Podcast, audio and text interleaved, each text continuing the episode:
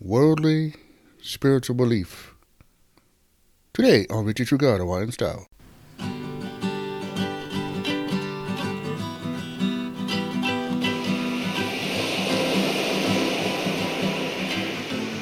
Aloha Monday, everybody. I'm your host, Brother Mel, also known as Ida Guy. And I say thanks for listening to the show.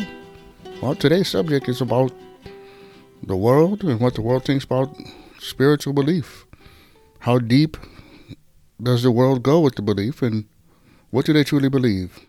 You know, we hear people say all the time, I'm not really religious, but I consider myself spiritual. I also hear, and I don't need organized religion to live a life of faith. Quotes also like, I don't need to define myself in any community by putting myself or labeling in a box labeled Baptist or Catholic or Muslim. This one lady said, When I die, I believe all my accounting will be done to God, and that when I enter His eternal realm, I will walk, not walk through a door with a label on it. You know, we also hear that 12 step programs are brilliant spiritual communities come from them, and that, but that they're able to avoid the pitfalls of organized religion as well. You know, each recovering addict has their own God and their understanding of who, who, who this God is. And there's no priest between that the addict and whoever the God is they choose. And just like a, just like a spiritual community, they say it works. But I say this: the mana'o here is, if Christ is not in it, there's no saving grace connected to it. The devil doesn't care about it. Think about it, guys. Your earthly victories in Christ are the ones that He doesn't want you to have.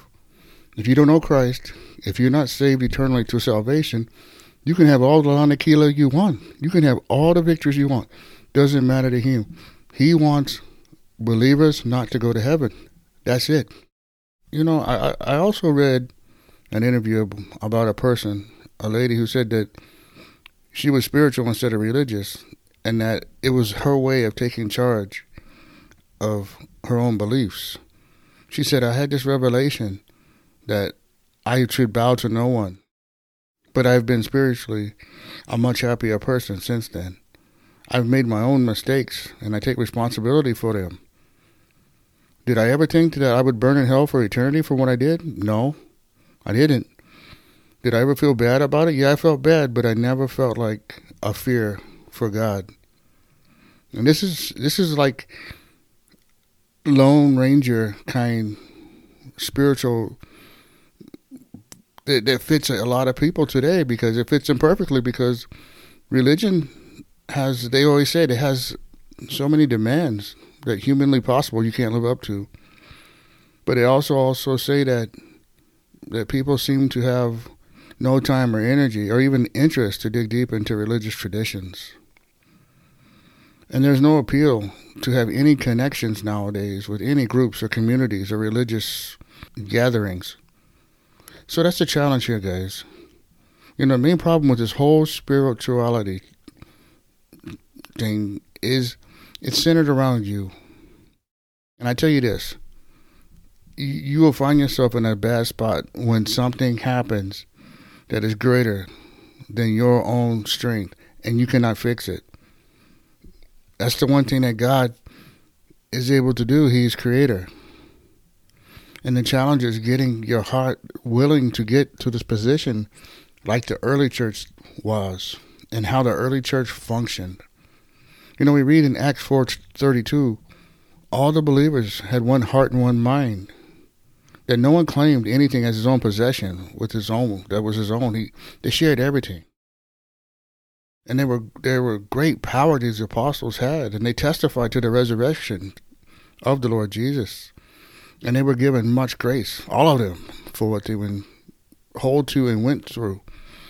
And there was not one needy person among them. They just went share everything.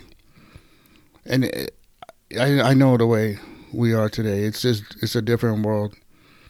But it's sad that that people really truly think that they they don't think beyond Earth, and they think that this heaven comes just on their own, like they can dream it up and it's just going to come, and that's just not the way it is.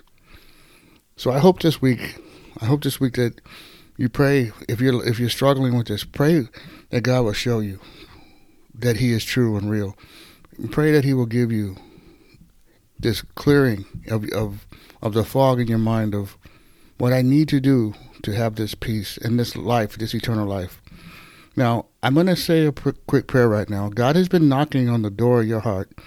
Just answer it right now. Say this prayer with me, and you will have that eternal life, and you will have the Holy Spirit, the Comforter, guiding you through life, to all truth. Just say with me, Father God, I know that I am a sinner and I need a Savior. I'm sorry for my sin, Lord, and I turn from it now by faith. And I believe Jesus died to save me. And I now place my eternal destiny in his hands. In Jesus' name. Amen. All right. Yeah, you you wouldn't say that prayer right now. That is great. Get a hold of us, Victory True God. Let us know. We'll send you out a free Bible. Raja. And if for some reason you're stuck in a hole, no can get out, for some reason you just have questions and no no one can answer, get a hold of us, Victory True God, one star. Go to the monthly membership, join it, and we will take care of all your needs. We'll answer the questions. And tell a friend about Victory True God Wine Star. Let them know that coming up this Friday, we're gonna go deeper into the into what the Bible says about spirituality and and what the spirit has to do in our lives. And always I like to say, Malama Pono, everybody. Take care.